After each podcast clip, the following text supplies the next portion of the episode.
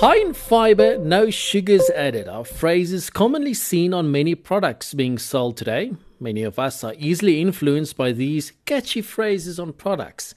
Advertisers know exactly what to say to sell their products to us, but what else does the product contain? What is the product actually made up of? And is it really the best choice for you? Cast is a Kovsie FM podcast aimed at assisting you to achieve academic success, brought to you by the University of the Free State Student Affairs and the Center for Teaching and Learning, and today presented by the UFS Department of Nutrition and Dietetics. This forms part of the and Succeed series, and we're now going to speak to Leniel van Bosch about reading food labels to make better health choices. Leniel, good day. How are you doing today? Hi, I'm good, thanks, and yourself? I am always well. Now, let's start with food labels. Why is it important for us to read food labels?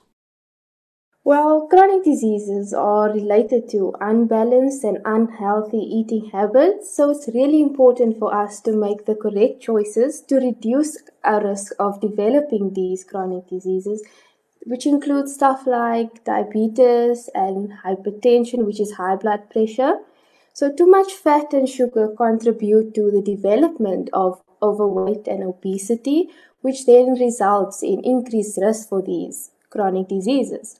So by reading the food labels, you can limit the amount of fat and sugar you take in while maintaining a healthy body weight and this will reduce your chances of developing these diseases. So if you have a product or two with a label nearby, you can just take a look at it as it will make it easier to master this skill. What does food products consist of?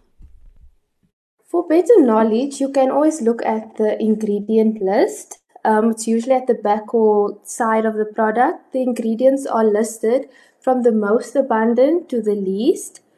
So you can use this to see if a product contains anything you need to avoid due to allergies or any other reasons. If a product contains ingredients which are common allergens like your peanuts, um, like ingredients which cause rash or difficulty breathing or any other symptoms, usually companies will put it in bold and say allergens to alert the consumers to avoid it. But um, for us, more important, it is reading the nutrition facts panel. What is the nutrition facts panel? The nutrition facts panel is a label required on most food packages, which just indicates the nutrients which are in food and the amounts of each nutrient. So the first column on the nutrition facts panel indicates the energy and nutrients. This is if you're reading from top to bottom. For example, your protein, your carbohydrates, your fat, and then the second column usually indicates the nutritional value per 100 grams.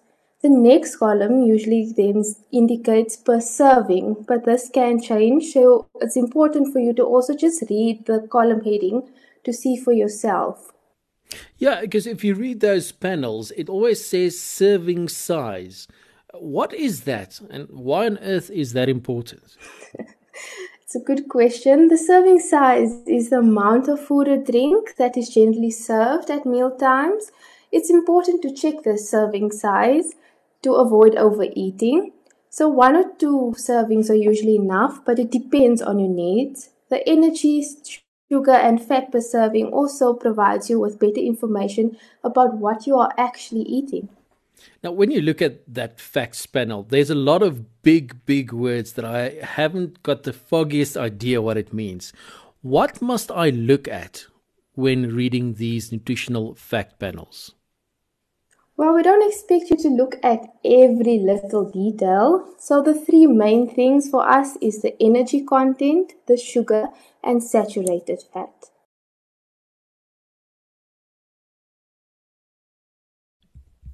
In most cases, we recommend lower energy. But why lower energy? Shouldn't it be higher energy? Well, eating more energy doesn't mean that you're going to be more energetic throughout the day because the energy you don't use is stored as fat. So you should only eat enough energy to fuel your body for the day. But every person's needs differ. For example, we can look at three different vehicles we find on the road. So I'm going to use a motorbike, a car, and a truck. The motorbike is smaller compared to the other two, therefore it needs less petrol compared to a car and a truck to get from point A to B. Whereas the car is bigger than the motorbike and needs more more petrol or as we know it energy to get from point A to B. And then the truck is the biggest of the three and needs way more petrol compared to the motorbike and car to get from point A to B. Therefore, the further you travel, the more fuel you need and use, and the shorter the distance you travel, the less fuel you need and use. Your body is exactly the same. If you are active for longer, you need more energy. But if your day consists of just sitting and working in the library or on your laptop, you will need less energy. So, the more work your body has to do, the more energy you're going to need. But the less work your body needs to do, the less energy you will need. So then if we look at how much petrol we put into the tank, if you put more petrol in than needed, the petrol simply stores in the petrol tank unless you do use it. But what happens if you put more petrol in than what you need? Your pe- petrol tank is just going to be fuller and fuller every day. And I know in South Africa this would be ideal, but what if your petrol tank was your body? Just like the three vehicles are different in size, every body is different. Every person has a different body type. And therefore the fuel needs and or energy as we know it is different different from person to person. But here's the catch. Our body isn't exactly like a petrol tank. We can which can only hold a certain amount of liters our bodies have a growing tank which gets bigger and bigger to make more space for the extra fuel we keep adding. So if we keep adding the energy we don't use, our body is going to keep growing and unfortunately is not going to always be upwards but rather sideways. So the energy we don't use eventually is just stored as fat, fat which we don't want. That is why we want lower energy instead of higher energy. Where can we find the energy content of a product to make this, well, obviously very important decision? Well, energy is usually listed first on the nutrition facts panel.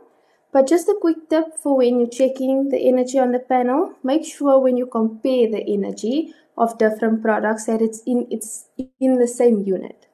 So it can either be in kilojoules, which is abbreviated as kJ, or it can be in kilocalories, which is abbreviated as kcal or kcal. Um, but if it's not in the same unit, don't stress. Mr. Google can always help you convert it.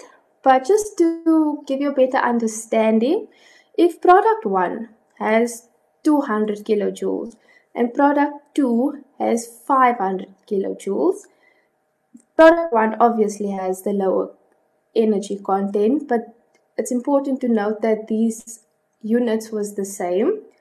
But if we're looking at two different products where product 1 has 200 kilojoules and product 2 has 200 kilocals, then they do not have the same energy content. So 200 kilocals is actually 840 kilojoules, which is way more. I think everyone can see why it's so important to compare it in the same unit. So when you're comparing, always ask yourself, is the energy in the same unit? Which product has the lower energy? Now, Leniel, you said the second thing we need to look at is sugar. What do we need to know? The nutrition facts panel shows us how much total carbohydrates are in the product.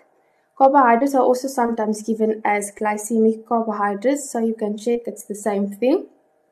So under that, it will usually indicate the fiber content and then the sugar content.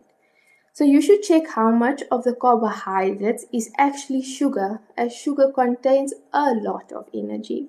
So for example, the total carbohydrates of both products can be 20 grams. But when you look at the sugar content, product 1 can have 10 grams of sugar from the 20 grams of total carbohydrates, where product 2 can have 5 grams of sugar.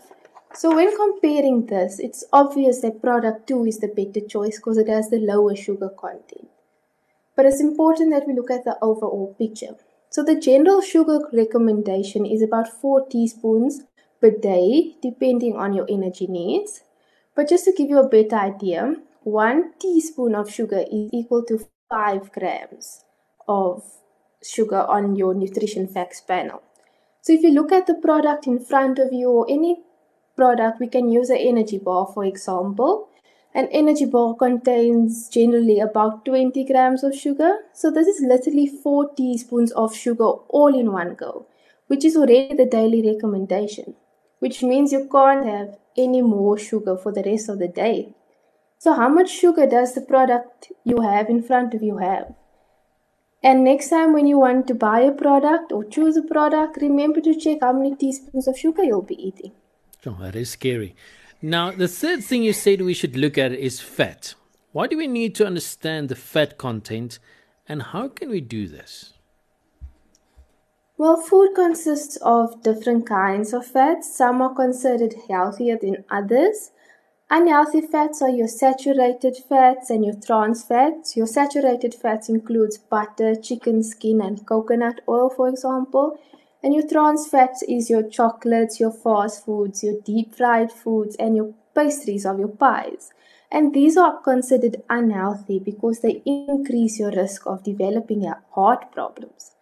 Your fats on the other fats on the other hand are your monounsaturated fats such as your nuts, your olives, your avocado, and then your polyunsaturated fats such as your sunflower oil, which are healthier for your heart. But today we're just going to focus on the unhealthy fats because this is more important for us. So on the nutrition facts panel next to the heading, fat in the first column, it should give you the total amount of fat per 100 grams. The next few rows on the nutrition facts panel under fats will indicate the different kinds of fats. If a product is low in fat, it should not have more than 3 grams of fat per 100 gram. Then it will be considered low in fat.